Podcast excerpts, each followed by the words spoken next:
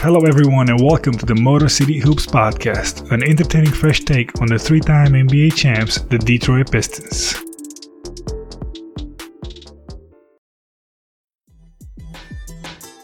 Hey, Hoopheads, we appreciate you listening to this episode of Motor City Hoops.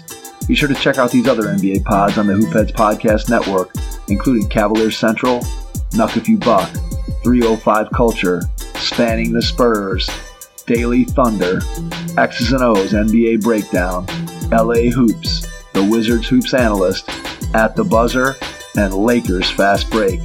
Plus our coaching focused podcasts, Thrive with Trevor Huffman, Beyond the Ball, the CoachMaze.com podcast, Players Court, Bleachers and Boards, The Green Light, and Courtside Culture. Oh, and don't forget to check out our flagship, the Hoopheads podcast, hosted by me, Mike Klinzing, and my co-host, Jason Sunkle, featuring the best minds in the game, from grassroots to the NBA.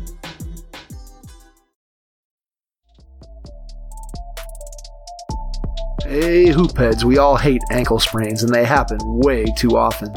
Ankle injuries are the number one sports related injury. ARYSE is trying to change that. With the iFast, your athletes get preventative protection and full mobility. Athletes no longer need to wear bulky braces that limit performance and give mediocre protection. Anyone playing sports should be using these products.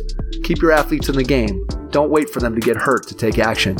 Visit www.aryse.com slash team pricing to learn more. That's A R Y S E dot com. Hello and welcome to episode 23 of the Motor City Hoop Show.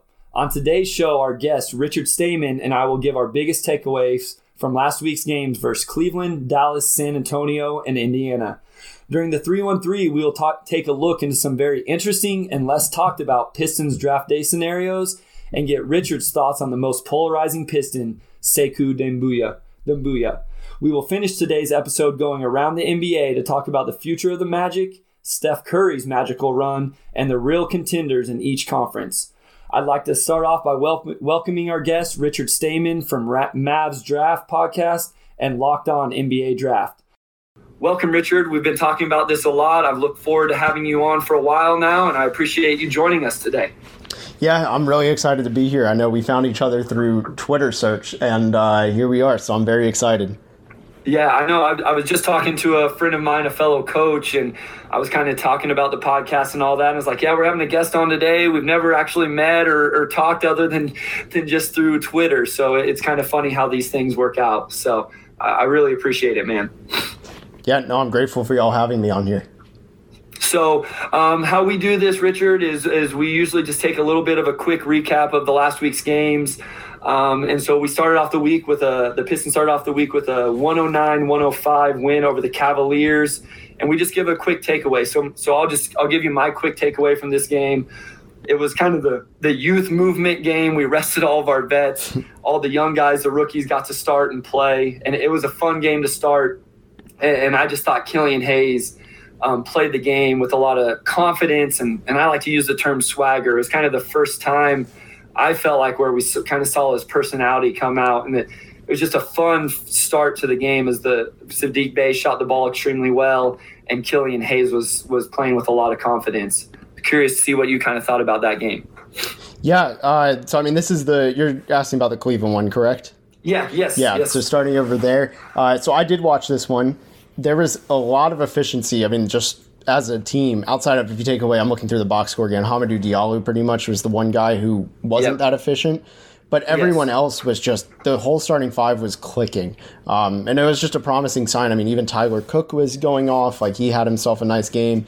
And per usual, this isn't even really noteworthy anymore. But Saddiq Bey with the casual twenty, um, I, I really love what the Pistons got in Saddiq Bey. And admittedly, I was a little bit low on him in draft. Uh, come okay. draft time, I didn't think he would be this good for. I, I, really thought he was better for a team like the Celtics than the okay. Pistons, but I've been horribly wrong. Yeah, so uh, I, and obviously you're a draft guy, so let's dive into this just a little bit because we won't talk a whole lot of Saddiq Bey. We're, we're going to be talking future whenever we get to the three one three. So, what was kind of your opinion or your view on Saddiq Bey as he was coming into the league this last year? Yeah, I thought his entire ranking was situational based, right? Like there were some Okay. situations where he was bad, some where he was good for, and Detroit was like a neutral one for me. I thought Dallas was a great fit, Boston, uh, any of those teams, like New Orleans too, that were picking kind of higher than they actually should have been. I thought Okay. were great fits, but obviously that just has been wrong because Saddiq Bey already has a player of the week. He's a three point specialist, and his passing was always something I felt was underrated. And and he just doesn't make mistakes in the passing department. I feel like I, I feel like that's translated almost perfectly. Would you agree with that? Yeah, I would agree. He's not a guy that makes a lot of mistakes. Um, he's obviously shot the ball extremely well. I, I still believe if we had an 82 game schedule, we could see Saddiq Bey breaking the rookie three point made record. I don't think he's going to do it in 72, obviously. Um, but he he's exceeded, I think, what my expectations were. Our host Vlad Moldavanu, who for our listeners isn't here this week, he's you know he's got he's still playing professionally. His schedule's crazy right now. Um, I think he was a little higher on him coming out of Villanova, thinking he was NBA ready, but he definitely what I expected him to be. Yeah, I mean he's just already a glue three point guy who's just Yes. going to stick around for years. Yes, absolutely. I think at the very, I mean, I think we've already seen his floor, which is a three, and I think he'll be a, a good defensive guy. Maybe not great, but a quality team defender. I wonder how much more there is for his ceiling. Um, but if this is who he is, I think we, we got a great pick with that. Yeah, I think it, it's crazy that the Pistons almost walked away with the three biggest steals, like almost of the draft. It, it's wild that their top pick has been the least value so far, but I still think that's Yeah. not going to be a long term statement. I think they still got good value out of him. Yes, and that's it, it is. I, I've gone. I thought it was a hot take at one point. I don't know that it is anymore. Richard, you can tell me, but I feel like the Pistons may have had the best, in hindsight, the best draft last year. In terms, oh, I should say, in terms of what they've got in totality. I mean, Lamelo Ball is going to be a star, but I mean, don't you think they hit probably on all three picks? Yeah, which is unbelievably rare. If you look through the history of teams having multiple picks, I mean, for example, the 2012 Rockets, um, I just remember that whole thing. They had three or four picks in the first round and only got, I think, maybe two of them. And if you hit two, like the goal is, you know, at least one hits really well or two hit decently well. You don't want to miss on all three, obviously, and having three out of three is pretty unrealistic, but still a great chance. Um, I, I I was so impressed with the Pistons draft, which is why I'm excited for what they do this year. Absolutely, yeah. I'll just tell you this: in Detroit, in Troy Weaver, we trust. I will tell you that much. Like we're we're very high on Troy Weaver. But let's move ahead to a game I know you have a even bigger interest in, other than just coming on and talking with us, and that's the Mavericks game. The Pistons lost uh, one seventeen to one twenty seven. We've talked about on this podcast. That's just getting scoring when when the games at that when there's that much scoring in the game, we just can't keep up. So makes sense that we lost this game. I'll let you go for, first. For those of you who, who don't know, Richard is a, a Mavs. Uh, is a Mavs fan, Richard, or you just do the Yeah, podcast? no, so- lifelong Mavs fan. What is it? So I'll just give the quick refresher now because it's a weird one. It's probably something you don't run into often. So I was born in Orlando. my first memories in my life were at Orlando Magic games, but I moved to Dallas Okay. when I was five. So I grew up being a fan of both, like just equally. I, I grew up lifelong fan pretty much of both teams, uh, and I keep up with the Mavs. I pretty much do. Yeah, I mean, I do the Mavs podcast and stuff. And so yeah, I, I watched every game just about. I actually didn't see the game against the Lakers on Saturday night, uh, unfortunately, but um, but I I do watch just about every game and keep up. So um, so my perspective from this, I'll, I'll start with Dallas. The defense was horrible, um, evidenced by the Pistons shooting fifty percent. Yeah, However, there were some legit takeaways. I was very sad not to see Sekou. Uh, I well, I know we'll get to that, but yeah, Cory Joseph had a great game. He, I feel like he historically has dominated the Mavs. I've called for him to be a Mav for three years now, just so we don't ever have to hurt with this anymore. And then the other thing was, man, the Mason Plumlee minutes hurt. Even though like, even though I'm looking at the box score and he had the team worst minus 17, I I don't really take that stat into much account agreed. Agreed. the Mavs had no answer for him when he had the ball in his hands. It, it was ridiculous, which I don't know how many times that's been said this year. I know it's, not like, I know it sounds like a joke, but he's actually had some really nice games this year. But I, I knew it would be him or Isaiah Stewart just going off on the Mavs. Sure. so uh, it's very funny, Richard, because so on this podcast, I'm known as the Mason Plumlee hater because um, there's a whole lot of backstory behind it, but. Uh, I, I like Plumlee's game. I respect Plumlee's game. I know he does a lot of really good things. I'm a shooter, and I, I was a shooter in my career, so I kind of lean towards guys that are a little more able to shoot the basketball a little bit. But I do respect. I think we have him on a good contract. He does a lot of really good things. Um, and then most people say I just don't like him, like I say, because I'm a Duke hater. But you're right. He did. He filled up the stat sheet in this game. You know, almost got his triple double. And then Cory Joseph. Cory Joseph is a guy. A lot of Pistons fans do not like seeing playing the minutes he gets. But to me, it's it's we're doing right by a vet who's going to be in a he's he has a contract for next year. We're we're probably not going to keep him around for that price tag, so he's going to be a free agent. And I think it's just kind of good karma to give him minutes, let him show his thing, and then maybe get signed by a, by a team like the Dallas Mavericks for a couple years and continue to make a little bit of money. And I'll just say this, Richard, he's way better than what he was advertised when the trade happened. Because if you listen to Kings fans, you would have thought he was the worst player in the world. Yep. Yep. And so he uh, what's he been like defensively for y'all? Like just positive, negative? Because I've always felt like he's at least a neutral at the worst defender. I, I would say neutral. That whenever you ask, I was my first. I was going to say neutral. Like I don't know that I notice him just being awful. I noticed silly turnovers more than anything with Cory Joseph, um, especially the game last night as I rewatched. We'll get there in a second, but uh, yeah, I would say neutral defensively, turns the ball over carelessly at times, but he shot the ball well. He can score it. And I would, Vlad and myself would love to keep him around as a veteran point guard off the bench for the next couple years.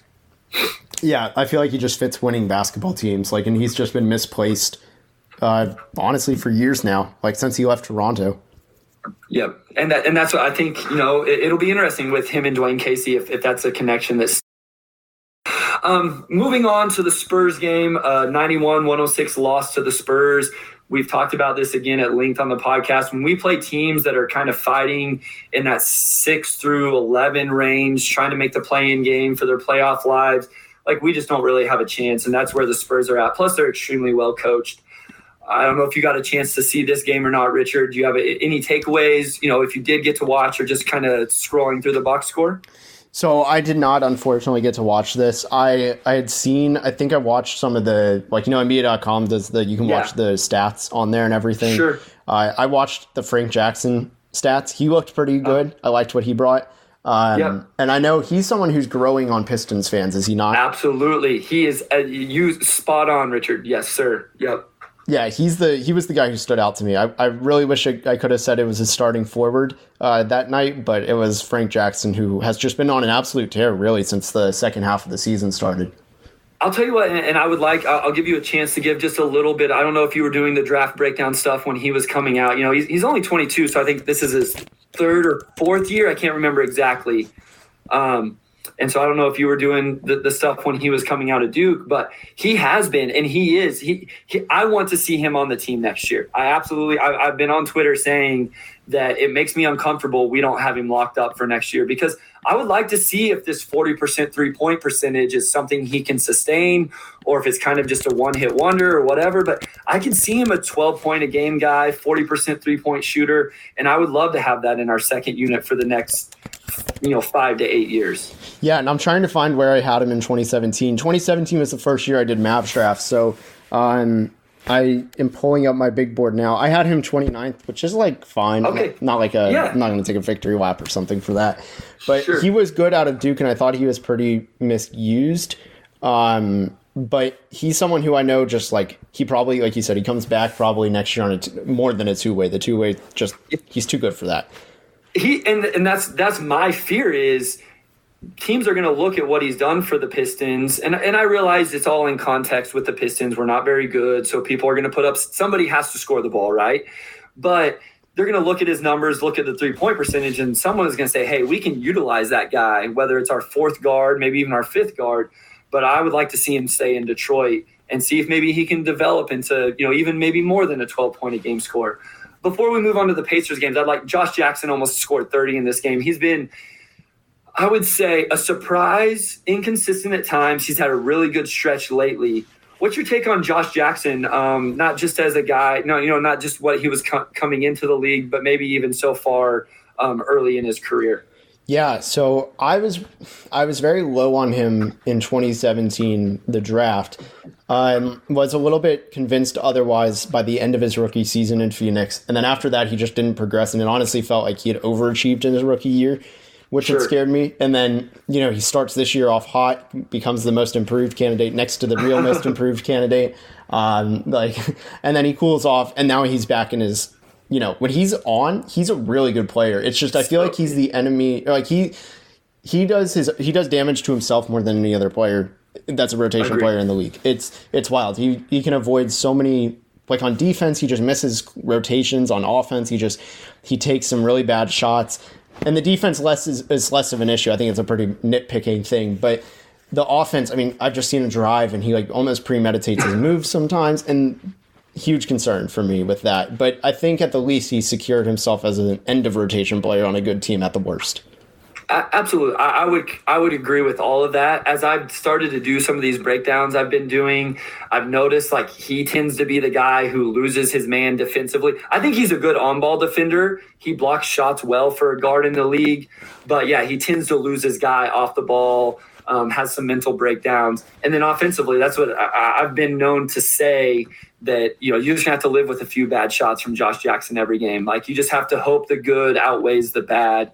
Um, so little backstory for me: I'm a KU fan, so I grew up in Kansas. I actually live in Kansas now, and um, so Josh Jackson, you know, obviously I have a connection. Watched all of his college games, and it's I'm glad to see him successful. I think he was on his way out of the league, and hopefully he's resurrecting his career a little bit. You know, back in Detroit, his hometown. But I think he's been better than what we thought he was going to be so far. Um, so it'll be it'll be interesting to see if he has a long term future in the second unit for us. Um, moving forward, uh, Richard, the last game before we get to the three one three, uh, uh, Pacers loss. Um, we record we're recording this Sunday afternoon, so this was last night for us. Right now, uh, 109 115 loss Saturday night to the Pacers. Again, not sure if you got to see this game or not, but any takeaways from the game or, or, or just from the box score? Yeah, so I unfortunately did not get to catch this one, but I guess I have one question uh, okay. that I would love to have an answer of because it just stuck out immediately. The Pistons had 23 more rebounds than the Pacers and lost by six. So could you just walk me through that? um, we don't shoot the ball very well. Fair. For, for, I mean, you know, we shot 40% from the field, 30% from three, and well, and, and here's the stat that that we had 18 turnovers to the Pacers four. You know, so um, for the offensive rebound, we gained six offensive rebounds, but for those six offensive possessions we gained, we lost 14 in the turnover column. So, um, you know, it, to me, it's a story that I think you could watch every Pistons game, look at every Pistons box score, and you could find something positive to take away. But in the same breath, I think there's every game you could take something that you know just negative or or that you wish they could improve on. Sounds right. I mean, it's it's hard when you're a, a team in that position. I mean, I'm also a Magic fan, so I get that. Uh, sure, sure, and that's what, and that's why we're going to talk about the Magic here in the, around the NBA. Before we go to the three one three, Rich, I, so Jerami Grant after this game said that when he played, so he was with the Sixers during the trust the process years. Yep. And he said that this feels different in Detroit, that it's not going to be a three or four year process. Before we get into all this draft stuff, do you think I've been on the record of saying I think the Pistons can be in the play in game next year, can be competing for the play in game. Do you see the Pistons as a more five, six year process, or you think in the East this is a roster adding the right pieces that could start to compete to be in the playoffs in the next year or two. Well, for reference, the Pistons, even with a lot of the rest and injuries, I mean, the number one pick was out for most of the year. They're still only eight wins back from the play in game total. Sure. The East, like, it is improving. However, the Pistons are part of that group that's in the improving part of it. So I'm not going to count them out. The fact that Cleveland isn't like entirely out of the picture yet.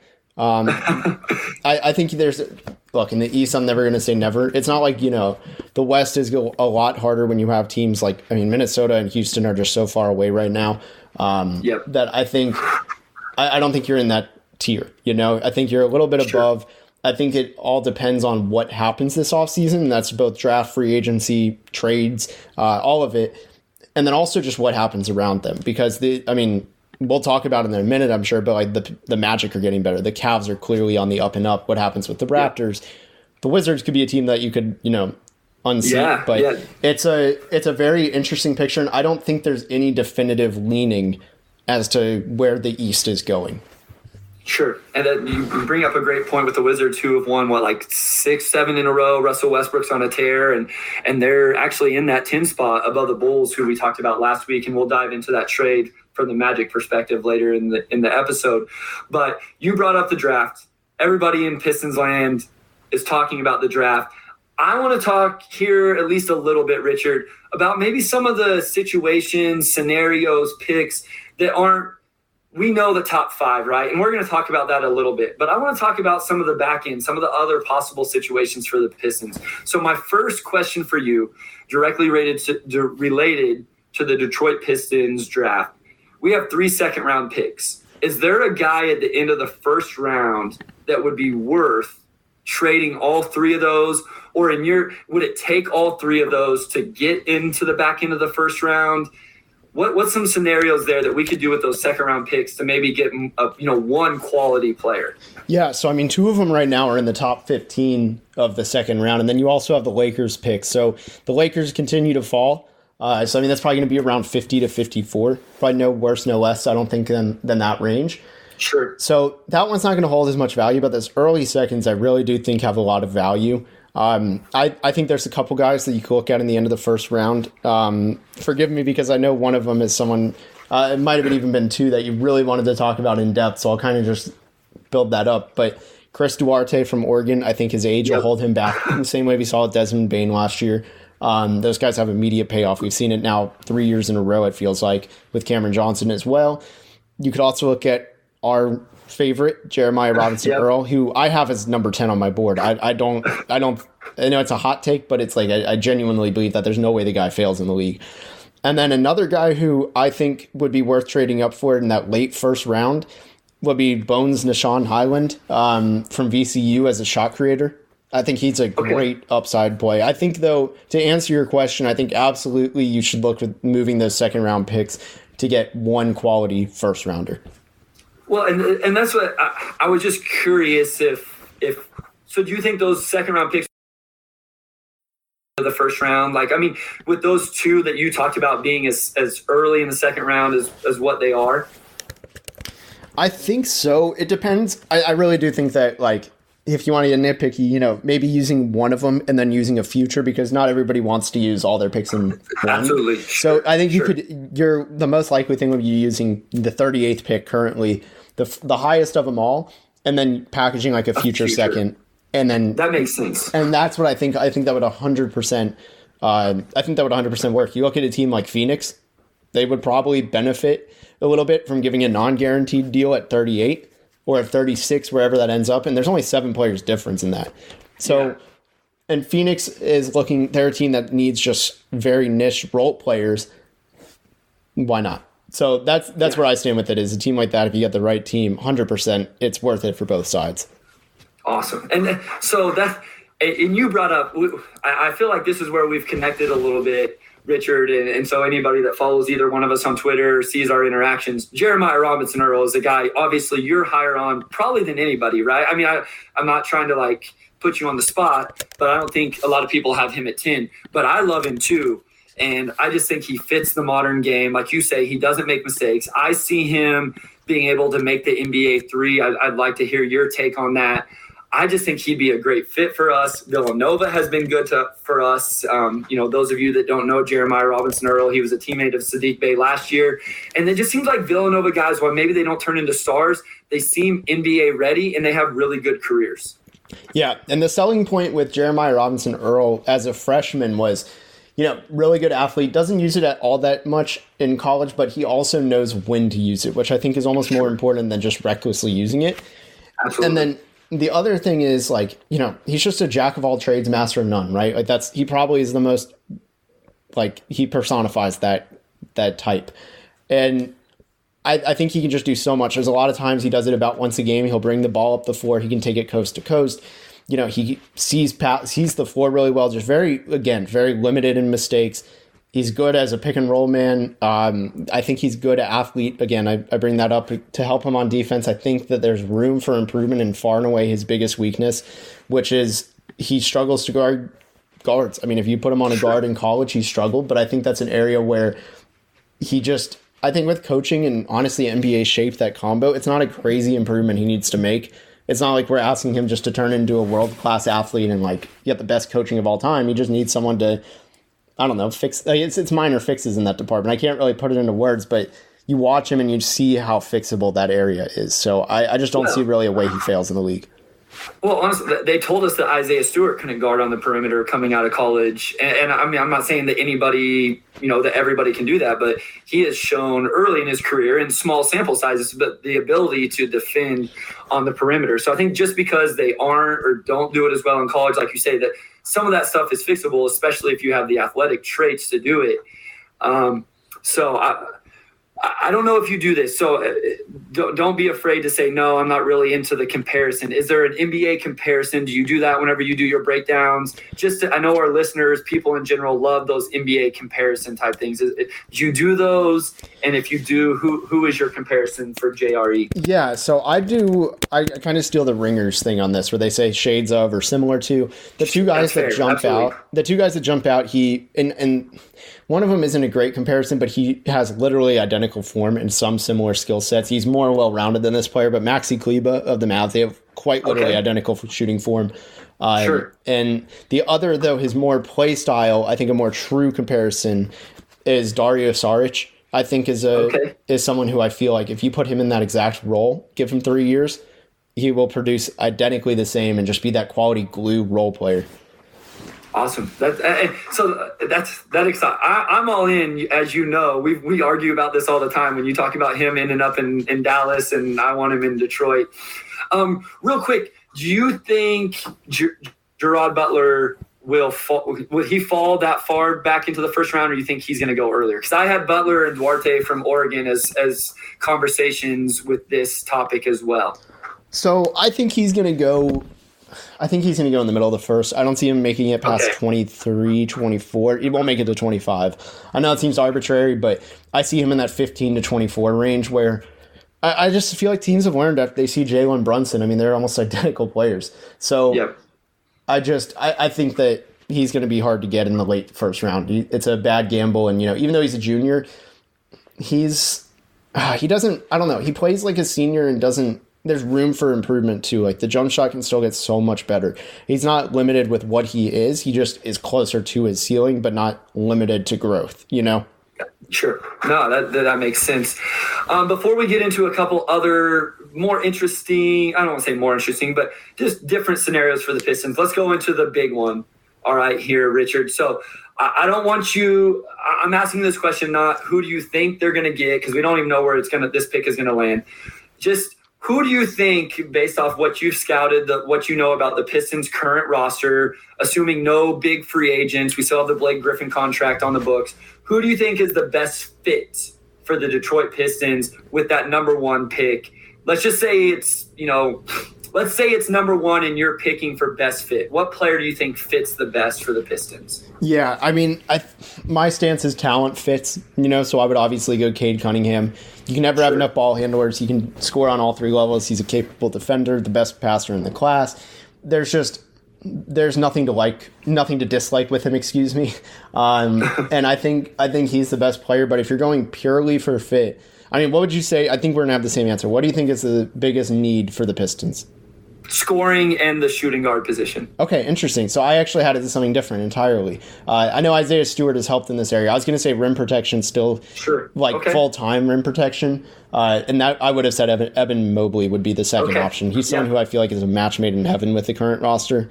So one of those. So, two. so no, th- this is great because this this is the topic. I think I think if we have the number one pick, everybody is sold on Cade Cunningham. Not everybody. I think where it would get inter- interesting is if we're not number one. If we're number two, I really like Jalen Green and his fit because he just a, to me. You'll correct me if I'm wrong. I think he's a pure scorer. He fits right in there. but a lot of people really like Evan Mobley. And I don't think you draft because of this. Do you think Evan Mobley and Isaiah Stewart could play together long term?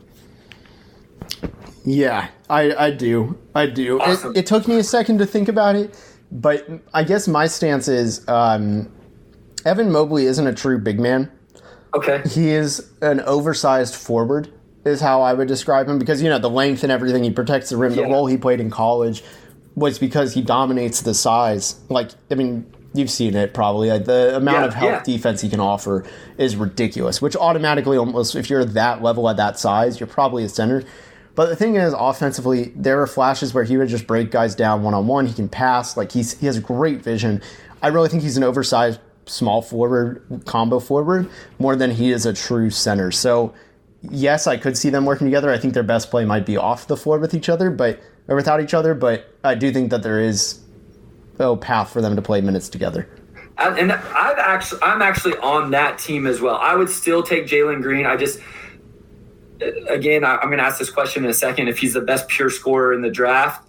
But I do think Mobley and Stewart can play together because I think they both have a skill set where the floor can still be spaced. They can guard perimeter ti players when asked. I'm not saying you can just match them up with a guard, but they can switch. Um, Mobley can protect the rim a little bit more, and maybe Stewart can protect you know, with his size and his physicality, where Mobley wouldn't have to guard those type of players. So that's my one question about Evan Mobley. Is the is the frame an issue? Does it scare anybody? Does it make you nervous, or you just assume he's going to be able to put twenty pounds on when he gets to the NBA? I mean, or does he need to put twenty pounds on? He's a stick. Yeah, he. I mean, he needs to put on weight, but like, because he will get bullied. I don't think he can really guard post players entirely well. But that's not necessarily a major issue unless you're playing like Embiid or Jokic or something like that. Absolutely, sure. But sure. I, I, I think he needs to get there, but it's not. It's not only gonna. I don't know. I don't think it hurts him really. Outside of the first couple years, I mean, you see, Giannis took three years to really fill out that crazy Yeah. frame, and if he Absolutely. and if he is actually, you know, working out like that, then yeah, it wouldn't be an issue. Well, okay. So real quick before we move on, is Jalen Green? Am I? Am I? Whenever I say I f- think Jalen Green's the best pure score in the draft, am I correct or incorrect? So sorry, I've dodged the question now three times. I no, No, no, no, I, it's I okay. think I, I keep asking you other questions, and No, I'm you're being a good. very good host right now. So, no, you're good. I I would say no personally. I would go with James Bouknight as the best pure scorer. okay, all right, that's what, and, and I, I think this this will lead us right into the next question. So, there's been some talk, and, and me and Vlad on our last episode brought this up. Let's say we end up with the number five pick, and we don't think that that guy is uh, that Kuminga is the guy at five. Whatever the scenario is, let's say we want to trade back. Somebody falls in love falls in love with Kuminga, whoever it is, and they want to trade up, and we trade to the back end of the lottery. Who's I don't want to say sleeper pick. I wrote sleeper in the notes, but who's a pick in that let's say nine to fourteen range, maybe that that could really be a, a hot name or a, or a star that maybe isn't getting recognized enough because of these guys at the front. Yeah. So I mean, what what direction? I guess would you you want just pure upside on this? Would that be kind Yeah, of yeah, yeah. Pure, pure up uh, because I think if we trade back in that scenario, we still have to go boom or bust. So who has the highest upside? Who has a chance to be a, a ten time All Star at pick number ten? man? I'm gonna give you three or four names. One of them is the biggest enigma in the class, arguably.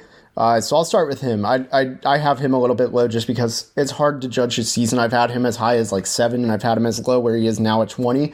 But I don't think either of them are going to be where he ends up. I think he's going to end up right in the middle, which is Ziaire Williams at uh, Stanford. I think I completely buy his jump shot in the worst and best way I've heard him described. It's it's a very double edged sword. But when he's on, he looks like a top five pick.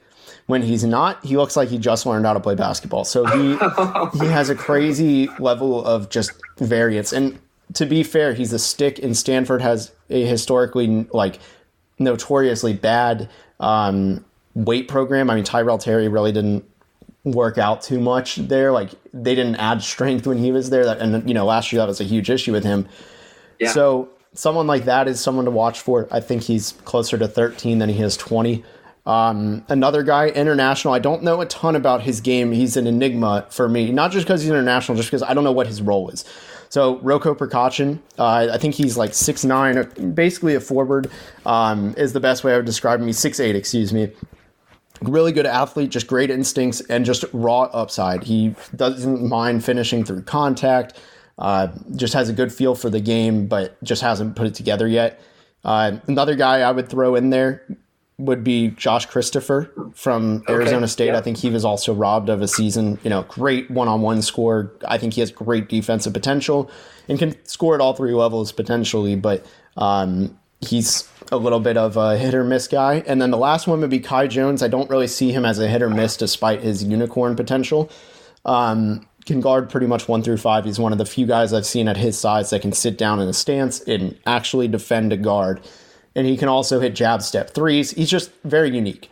Very unique. Not much of a passer, but the scoring and defense are, are there. I love Kai Jones, but everything I've seen until you honestly has to- has told me that he's the ultimate boomer bust guy from what I've seen because you know the ceiling's there, but the floor is there. You know some of the production wasn't great at Texas. He didn't have a good NCAA tournament, but you just look at his. I mean, I mean, I just think he's he's very impressive. He's a he's the guy I, I, I, was really high on as well. And I've seen him as high as jumping into that fifth spot and, and removing Kuminga. So that, that's a guy you think is going to be very successful. You, you feel confident that he'll have a successful NBA career? I'd bet on him probably the most of all four guys that I threw out there. I I guess my thing is with him is like what makes him bust because yeah, his team defense is pretty bad. He's very bad at positioning on defense and rotating and things like that. But again, I think that's something that'll come with NBA style coaching. Um, but also he's a freak athlete. Like I saw him at TCU last year in person, and he's one of those guys where like if you look away for a second, like this literally happened to me. I was talking to a friend over there, and um, and like we were courtside and whatnot, just watching guys warm up, and I turned my head to ask my friend something that was there, and and all of a sudden you just hear the most thunderous dunk, and I'm like, well, I missed a Kai Jones dunk, and lo and yeah. behold, he was just running away from the basket after. He's a freak athlete. The physical tools are there. So what makes him bust besides team defense? Sure. No, that's I, am with you. I just I continue to see that, so it, it, was it was it was nice to hear that perspective. All right, before we move on to a few second round prospects, if we did keep those picks, a hot name. I'm gonna give you two guys, so you can answer in whatever order, however much you want. But a hot names, obviously, because of the NCAA tournament, has been Davion Mitchell, and then I think a guy that's gone the other way, who also played in that game, was Corey Kispert. How about those two guys? Yeah, so Davion Mitchell is the best defender in the class. I think that's a safe assessment. Um, sure. Him, or, him or Scottie Barnes are up there he is magnificent. Don't get me wrong. I, I, I just have some concerns about the combination of age, repeatability of his shooting season. When you look at the fact that he never shot 35% from three before this year, um, and then also the free throw percentage isn't has never yeah. crossed 70%, which are two flags. That being said, his form is really nice, and I feel like his three point percentage was more of a shot selection thing. But if you want the closest thing to Marcus Smart in this class, it's probably him it's just a little bit risky of how likely is he going to reach that ceiling. So sure, I'm iffy on him. I think shooting translates. You look at Cameron Johnson, you look at Desmond Bane. You can't overthink Corey Kispert. And that's what people are doing, right? Like they're overthinking Corey Kispert, right? Is that what's happening? Yep. Yep. Yeah, that and he's going to be lottery though, still, don't you think? Because I've seen him fall to like in the twenties on big boards and lot, you know, all that stuff. Like he's still going to go lottery, isn't he? I I think he almost has to. I think it depends on how smart teams are. Honestly, it depends on if they overthink it or not because it, it seems like such an obvious fit. You know, when Cam Johnson was taken in 2019, I, I still thought that was one of the dumbest picks uh, until like a year after, and, and it's been a great pick. He just shooting translates, and guys that have the basketball IQ and work ethic, they work with that combination. So he's elite. He's the best shooter in the class. Generally, the best shooter in the class has almost always panned out in these recent like five drafts. And I mean, in today's game, shooting, floor spacing, it, it, everybody needs it. You can't have enough. So, all right, before we talk about a, a current piston, let's go one more possible future piston. Let's go. Let's let's play the scenario. We keep these second round picks, or maybe we go. Maybe we package them to get the first pick of the second round, something like that. But who are some sleepers in the second round? You know, some some guys you think. I'm not saying they're going to turn into all stars. They're not going to be Draymond Green. That's not what I'm. that's not what I'm saying. But you know, could, could could fit into the rotation in a couple years be a 10 point a game guy, a 10, you know, you know, th- those, those type of guys. Who are some guys in the second round we should keep our eyes on? Yeah, let's start with uh, another big man because I know I've brought up like 20 of them. uh, I'm going to go with Sandro Mamukelashvili from Seton Hall. He is a point forward, point center, depending on the lineup. Um, can really has just a really quick shot. Decent on defense. No more. He's never going to be more than neutral, but I also don't know if he's ever going to be negative. Uh, which I feel like in the NBA, if you're not bad, you're good, kind of thing. Sure. So Yeah. he's someone who I really like, just a pretty well rounded offensive player, brings the ball up the floor. He's like 6'10, 6'11 and a ball handler. That's crazy unique. So I think someone like him would be a brilliant pick. Um, someone who I brought up earlier with uh, Bones Hyland, I think he can go anywhere from 25 to 40 just because he is 6'3, 165, which is unbelievably skinny. But he can shoot from anywhere on the floor, score from anywhere on the floor, and I think as he adds strength, he'll finish at the rim well. Um, there's just those are two guys that really jump out to me. If you want a deeper sleeper, um, I'm a big fan. I think of someone who should be rising because his game is very similar to like James Bouknight to an extent, and he's just a worse Bouknight. But a worse Bouknight should be in the 30s, right? 30s or 40s, and Yeah. That's Isaiah Wong from Miami. He's a guy who crazy athletic, great shot creator, just creates so much space and can score. His shot's a little bit slow, but and he needs to add weight, but crazy explosive. Just he's a great gamble. Who's someone I think he could take the Hamidou Diallo role. Okay. All right. Yeah. And that's, I mean, Hami is, uh, he had a great start to his season with the Pistons, and then it's gone a little not so great. It, will be interesting to see how that plays out um, for him. What about a, a mission guy? What about Isaiah Livers? You see him a, a solid NBA prospect, a guy that gets drafted in the second round and has a decent career. Where are you at with him? Yeah, so I actually have Livers exactly one spot below Wong, I, and Okay. right now they're in my like early 40s, late 30s, depending on the day. Livers has uh, qual- like obviously you know outstanding shooter, one of the top five shooters in the class, but he also is a really good rebounder. Which if you have a really good like rebounding translates, you know this like Yes. and that shooting translates generally if you have the numbers in your you know you have the sample size and the history. Someone like livers his shot will translate. So those are two automatically translatable skills. I think he's someone who should be going honestly very late first. I would take him there. I wouldn't even think twice. It's such a good value play Awesome. All right, two other names, real quick, just because they're bigger names. And I think one of these guys, I've said he's the most polarizing player in the draft. I don't know if you'll agree or not, because I've heard anywhere from he'll never play in the NBA to, you know, whatever. So Luka Garza and Johnny Juzang. Okay, so let's start with Garza. Um, I think you watch, you know, you watch some Nikola Vucevic, and early in his career, especially Okay, like the yeah. first three years, and this isn't a comparison per se, but you look at him in his early first few years, he just, especially with the Magic, he just couldn't guard. And if he was playing good defense, it was a product of the coaching and the rotations that he, uh, that he other guys made for him that set him up but he eventually got better. And I, I don't know, even though he doesn't have many great physical tools, he still has been a massive positive.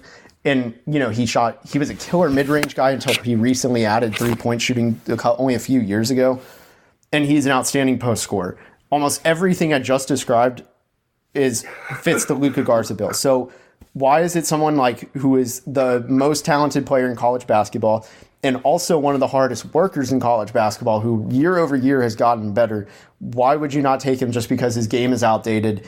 When you see like the way I look at it is Al Jefferson should have been an all-star like 8 years ago and he was a horrible Yeah. defender. You can make up for it if you have these elite skills and he has borderline elite offense of upside, like for as center at least in terms of what he does in a per minute role. Not necessarily, obviously, he's not going to be some like, you know, he's not going to be some elite player. He's not going to be an all star ever.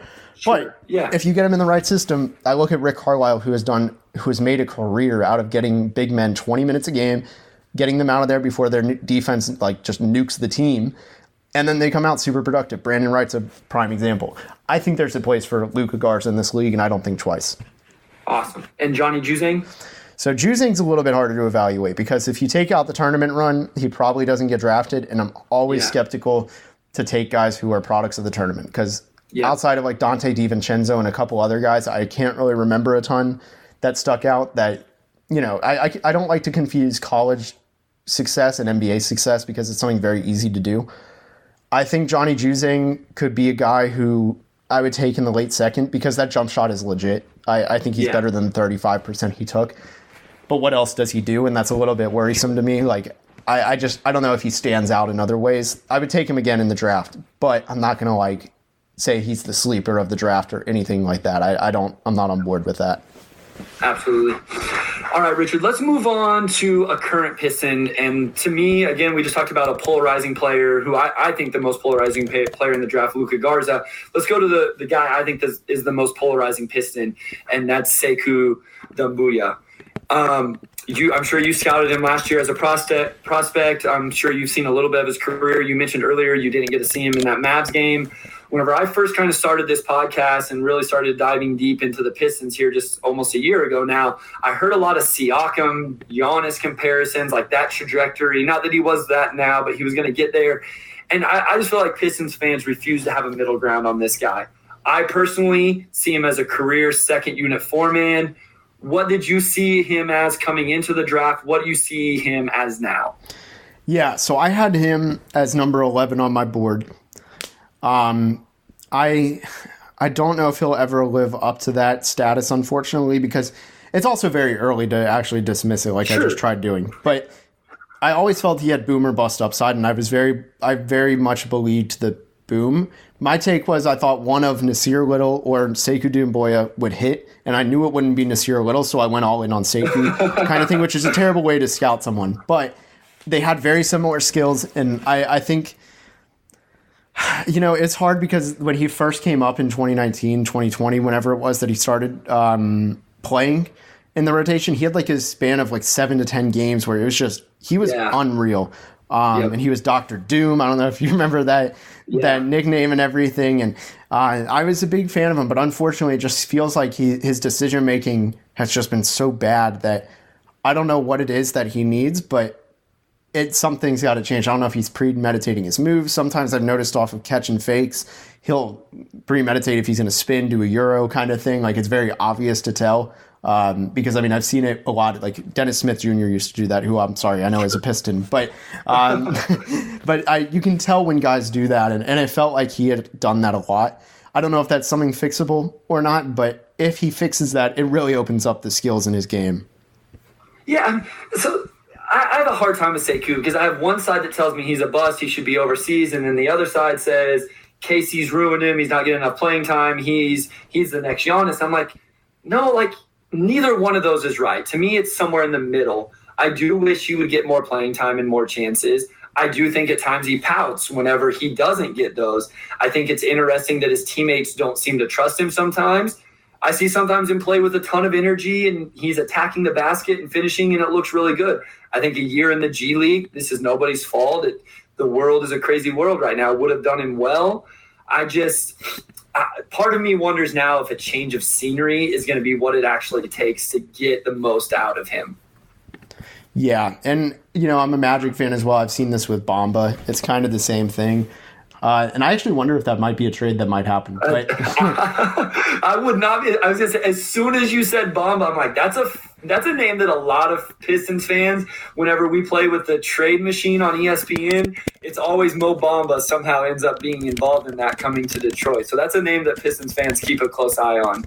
Um, so as you bring up the Magic, let's go around the NBA. Let's switch gears here a little bit. Last week on the show, we talked about the Chicago Bulls and how that trade for Vucevic, who you brought up a, a little bit ago with the Luka Garza you know, somewhat of a comparison. I don't want to put words in your mouth, but just kind of a little bit of a, a comparison there.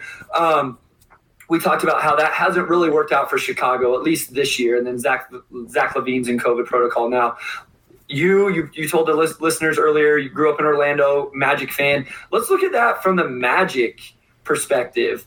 Um, how this draft could play out, the young core there. What did you think about that trade, Richard, and then just kind of the future of the Magic right now? yeah, so that was a three-part trade, pretty much of or three-part untooling of their current roster and just kind of Yeah. deconstructing. Okay. Yeah. I'm sorry. That's my, No, no, no, no, you're yeah, good. So, th- so there, there were various trades in there. So yeah, dive into all of those because I do Yeah. feel like all those you know interacted together. I, I'm sorry. I Yeah, no, no, no, you're good. I was just gonna, yeah, I was gonna do exactly that. Like, so it starts with the Evan Fournier one. That was a pure salary dump ownership, kind of got cheap, which I don't know. They were going to get seconds in like James Johnson or something, or matching salary of a guy that wasn't that good. Because just because the unfortunate nature, yes, he's a shooter and shooting is super valuable, but he's also going to be a free agent who hasn't Yeah. really proved to be. And I hate to say this because I think things like this are just the absolute cheesiest, corniest things. But he hasn't been proven to be a winning player. Um, Sure. Because you know defensive concerns and all, but. So that one was a little bit weird, but it opened up opportunity to take in another player. And if you look at it in that way, it wasn't that bad. I think let's I'll just go into the Vucevic last, but you know, getting RJ Hampton back and Gary Harris, I think were two outstanding gets for Aaron Gordon. I was not, I wasn't happy with the fact that they got a 2025 first rounder. I thought that was kind of weird.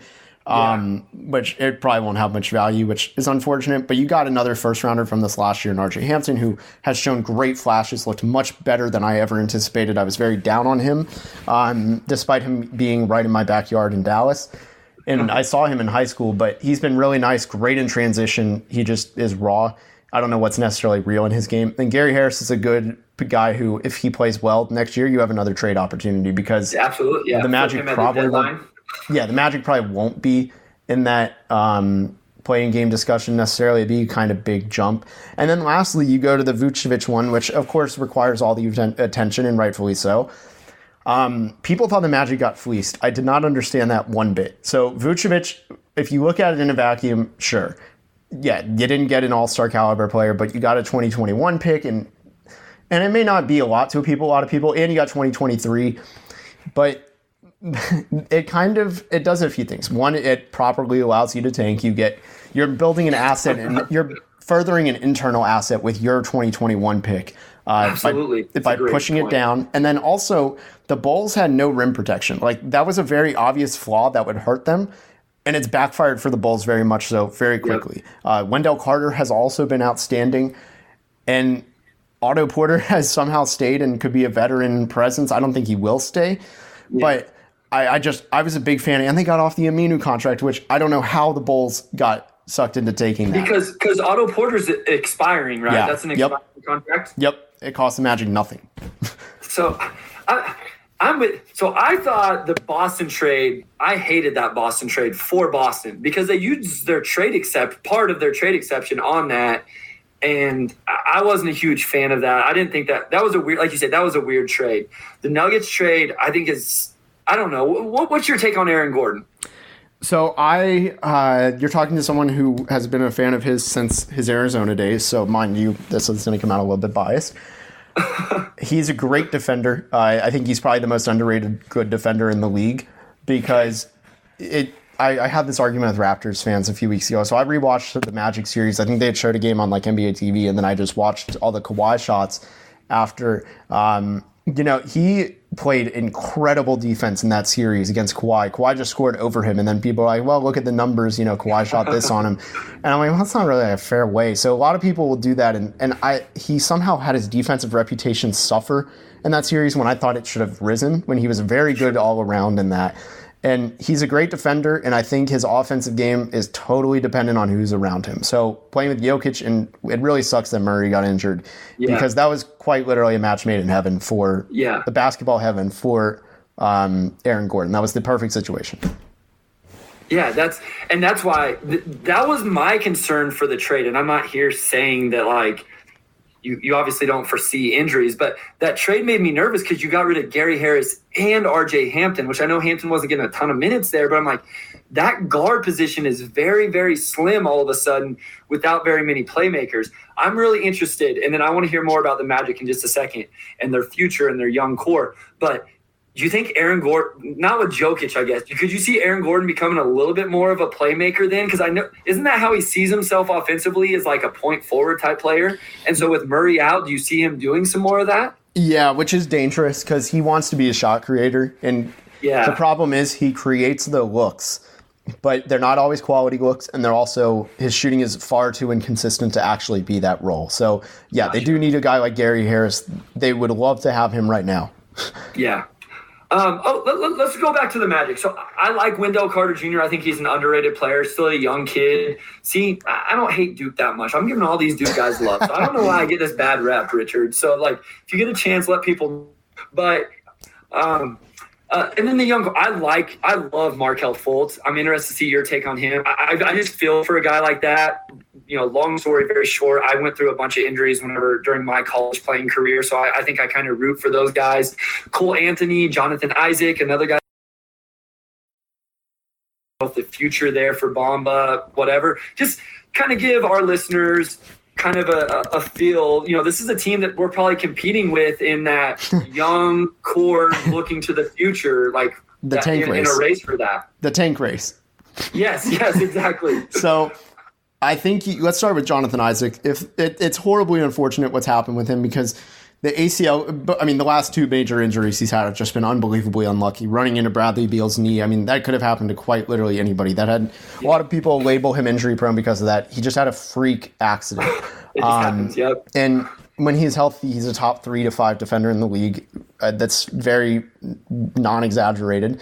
And his offense is okay enough where he is a plenty of a positive, and especially being under Steve Clifford. Then um, going to Markelle Fultz, you know, I, I don't think the ACL injury with nowadays it's not an injury that will derail your career in the NBA. Completely different. Yeah. And I think, I don't know, his shot had been getting better. It's really unfortunate that it happened because he was just so- looking so good and he, on both ends. I think it's he's going to take a little bit into next season to being who he is.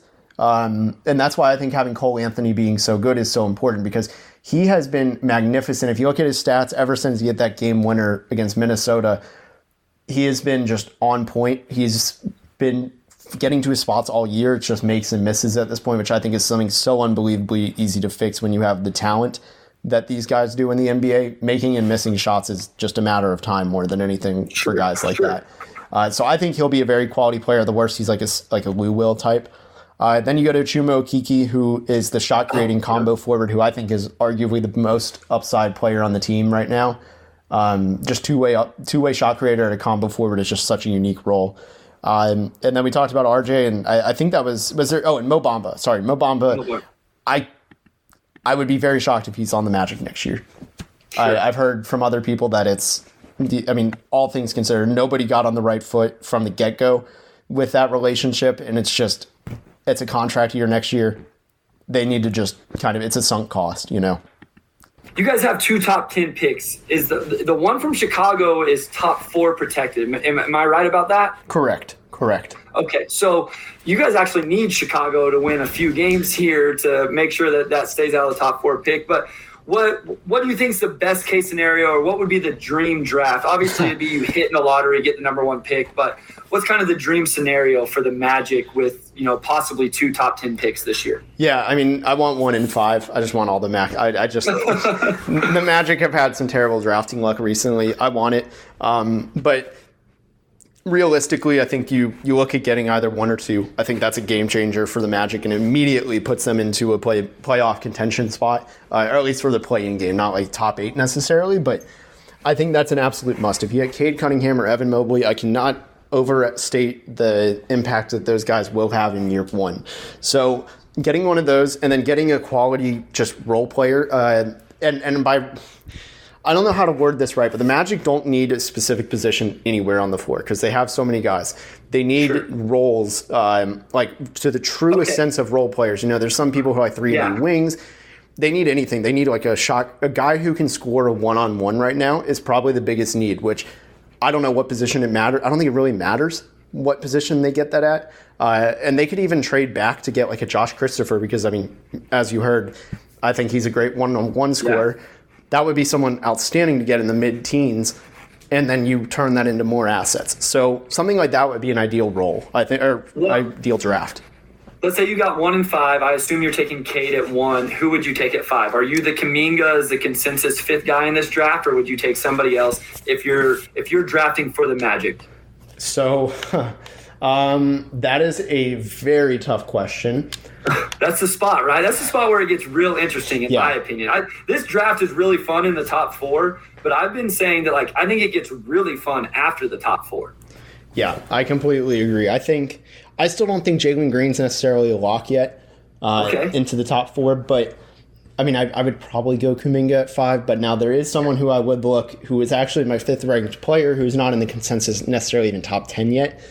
Uh, I would get James Bouknight and not think twice. I, I genuinely think he has the highest offensive upside. Uh, not the most realistic, but he does have the highest offensive upside in the class. His, his scoring ability, his shot creation, his athleticism, his potential as a potential combo guard. Uh, not much of a playmaker, but enough of a playmaker. I think offensively he's just too gifted to pass up on. I love it. I, I love the James Bouknight. You were the one that kind of got me started on him, and you know he's. It, it's going to be interesting. I, I'm just excited for that part. You brought up scoring with James Bouknight. Um, I want to talk a little bit about Steph Curry, who outside of Detroit is my favorite player. Um, he's one of my favorite players of all time. I think he's he, he's just. He, I told you earlier in the episode, I love shooters, and he went on, you know, to be a little bit corny here. He went on, on a magical stretch here for a little while, just shooting the lights out. Um, I just want to get, I put a couple questions in there, Richard. We don't have to stick to that, the legacy top whatever player of all time. We don't have to stick to that. I just would like to hear your take on that. He broke Kobe's record for consecutive 30 plus games um, over the age of 33, four out of five games with 10 plus three pointers made, and two of them back to back. I think he changed the game, the way the game is played. Not many guys can say that. Um, just, just what do you think about Steph Curry? What's your take on him? And if you want to answer those questions as far as legacy and top whatever player of all time you can. Yeah. So, I mean, first of all, it's kind of funny how much his game changed when Draymond Green came back. Um, sure. That combination, I, I, really think people underestimate how much Draymond Green makes Steph Curry that much better. And that's not sure. a knock on Steph. It's just, I mean, it, it elevates Steph from a very good, great player to an elite player, and it's it's unreal. They feed off each other so much. Having and that arguably the best shot creating shooter uh, ever, if you if you really think about it, uh, like that combination of being able to create his own shot and three point shooting, just because he's so you know the best three point shooter ever. Yeah. Um, that's an elite combo. So. I, I am still on the train where I think Bradley Beal wins the scoring title uh, which sure. has been the most the best thing Steph has done this year is open that discussion. Even though I really haven't seen it that much, like Bradley Beal's averaging 31 on almost 50 percent shooting. Not that Steph is like so far off. He's averaging 31 on 49 percent shooting. Also, they're both within like a percentage and a half. Like that's just unreal. The the scoring era we are in, where two guys yes. are 30 points on almost 50 percent as guards. Yeah, the, the the shooting. Uh, I tell people this all the time. I, let's dive into this a little bit. I I argue with people all the time that team that players try to play defense in the NBA. I'm not saying they're like just going crazy. Like, can you imagine how hard it is to guard in modern day NBA? Like most of the time, you have five dudes on the floor that can hit a three or drive or do something. Like the skill set is just incredible, and they're so athletic. They're so long. They're so quick I just don't know how you guard these guys. Like, would you agree with that, or do you think guys just don't really defend? Like, to me, it's just analytics has, has played a huge part in this. The skill level, the skill development, not pigeonholing a seven footer into he has to go to the block. you know, like would Kevin Durant? What would Kevin Durant? People would look at him so funny, you know, 20 years ago. What, what's kind of your feel on that? Because this is what I'm talking about with Steph kind of changing the game, and it hasn't just been him, but just the way the game has changed in general. Yeah. So I mean, first of all, the freedom of movement rule was pretty much inspired by oh, Steph Curry. Yes. That's been a huge yeah. thing. Uh, you really can't touch defenders or offensive players anymore. Now that being sure. said, I think defense on ball. Uh, there's a couple things. Defensive on ball, uh, on ball defense, excuse me, has just been incredible over the last three years. It's just the offense has gotten even better than the defense. And then also team defense, the wave of team defense has been such a crazy wave where sure you can guard a guy one on one, but if you can't rotate right, it's almost worse than being able yes. than being a liability one on one. So those few things, like those three combos, have made scoring just absolutely skyrocket. Yeah, that's that's a great point. That's a great. Before we move on, because um, I want to get into just the Eastern Western Conference talk just a little bit. I, put a poll out here um, a few days ago. I actually stole the question, I think, from uh, Jay Will and Zubin, Keyshawn, Jay Will, and Zubin. But who's if, if you had to name the second greatest three point shooter, not shooter, three point shooter specifically of all time, Klay actually won the poll. Ray was second. Reggie Miller was third. So after Steph Curry, who, who do you think is the second greatest three point shooter of all time? Well, it's definitely one of those three. I probably go I mean, just purely three point shooting, it's so hard not to say Klay because those other guys. Because if you think about like if you put all the other guys in their in Klay's role though as the three point shooter, it might be a different answer. Sure. It's just so hard to judge it because the scoring load and responsibility and just the tiredness of shooting. Like shooting takes a lot of energy. People don't realize Absolutely. that. They think it's the most effortless thing, but you watch the three point contest, for example, by the time you get to the last rack, that is exhausting. Like, that is absolutely exhausting to shoot for a minute straight nonstop. Uh, yep. That is that is something I think is severely underrated. But you know what else is also exhausting is having to be a three level scorer and be the primary offensive option. Klay never really had to do both of those things at the same time. So it's easier for him to get that, which I, that sounds like I'm discounting him, which I'm not trying to at all. But um, I, I just I really do think that if you put everyone in the same role, it would be Ray Allen. But knowing what we know, it's Klay Thompson. Awesome. I, I would personally go Ray Allen, but I think you make a great point that it probably is Klay if you really look at the heart of the question. Um, but I, I, like the point you bring up about those other guys having to play those different roles. I, I think what you brought up with Draymond Green and Klay Thompson and Steph Curry, just talk. I, I think now the, the greatest five, the, the, the Detroit Pistons champion, most recent championship team, I think was maybe the best accumulation, like best constructed team. Like top to bottom. Five top you know to bottom. I mean? But the Golden State Warriors, like those guys fit perfectly together. Yeah. I mean, they made an entire killing off of being deep. I mean, that was their thing. Uh, what was it in the in their first year? Numbers, uh, strength and numbers, right?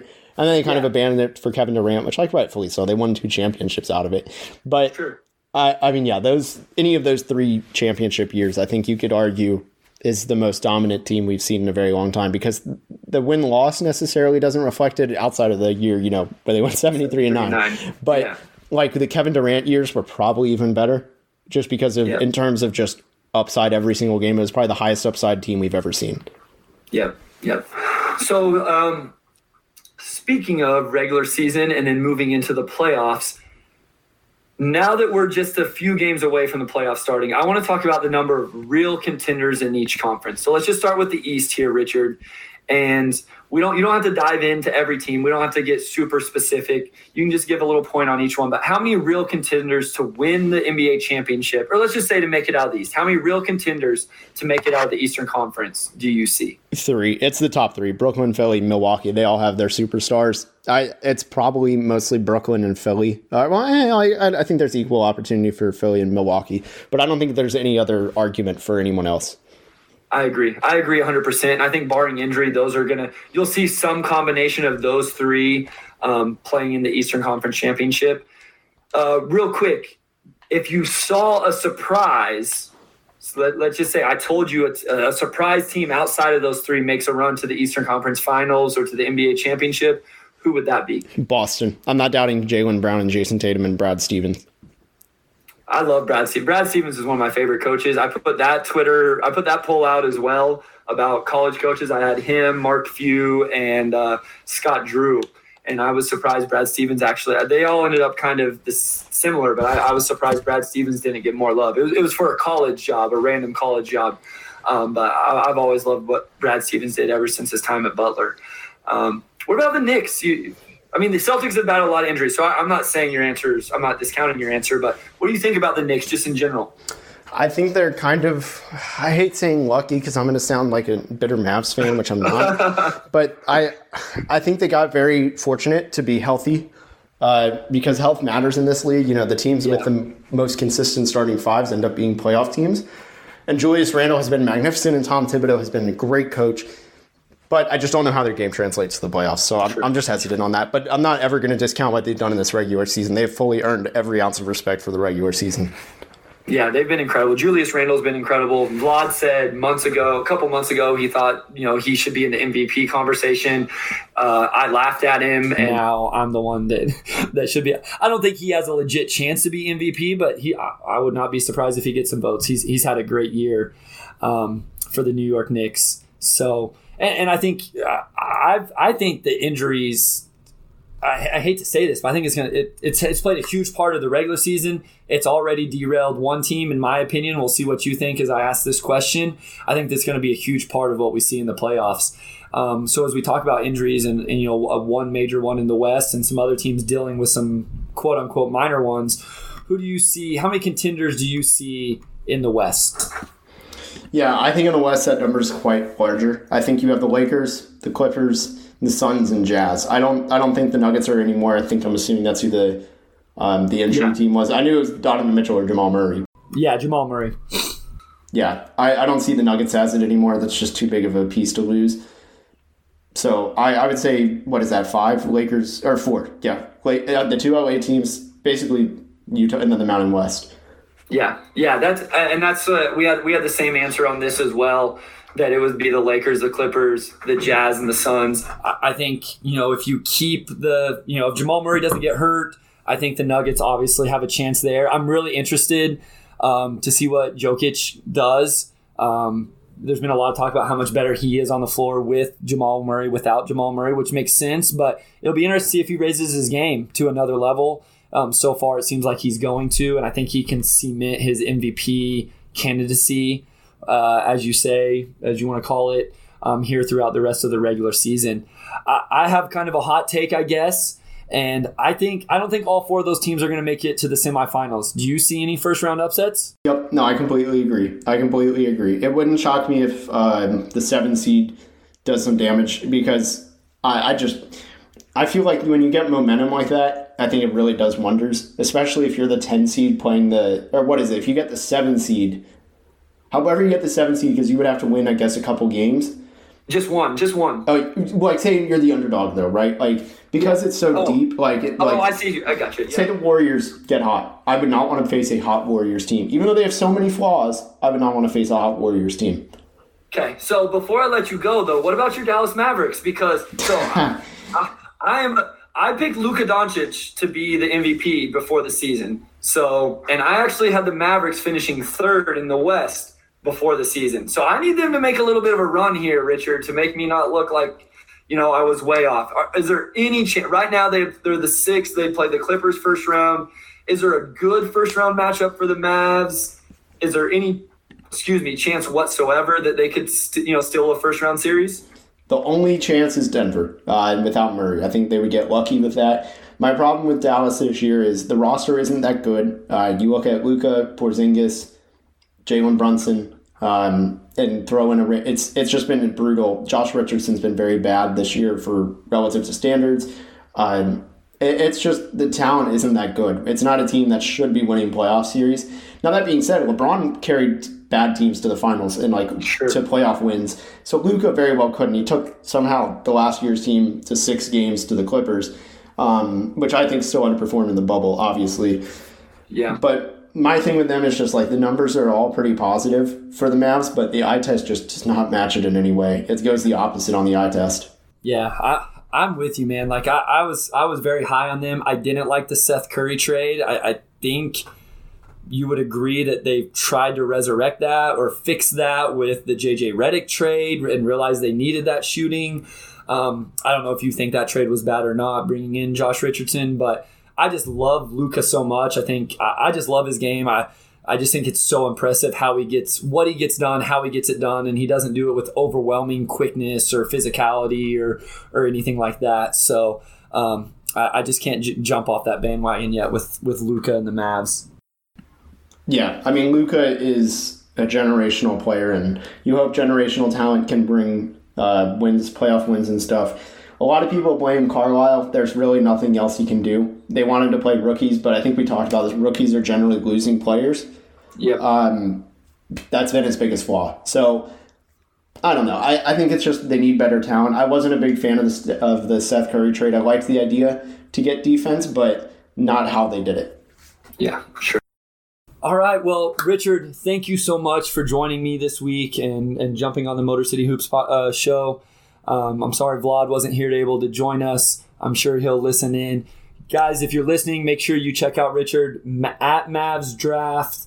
Um, he's on the Mavs Draft podcast. Go check that out. He does work for Locked On NBA Draft. If if you want anything NBA basketball, but definitely NBA draft as we're getting closer, make sure you're following this guy on Twitter. Richard, I don't know if you have Facebook or Instagram where they can catch you as well.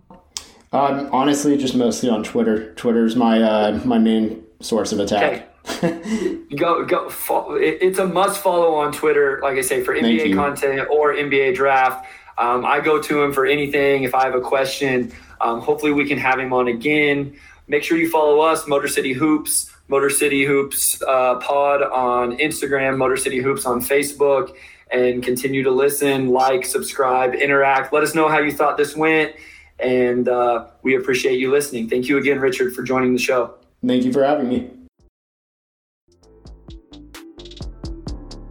Thank you for listening to the Motor City Hoops podcast. Catch you on the next one.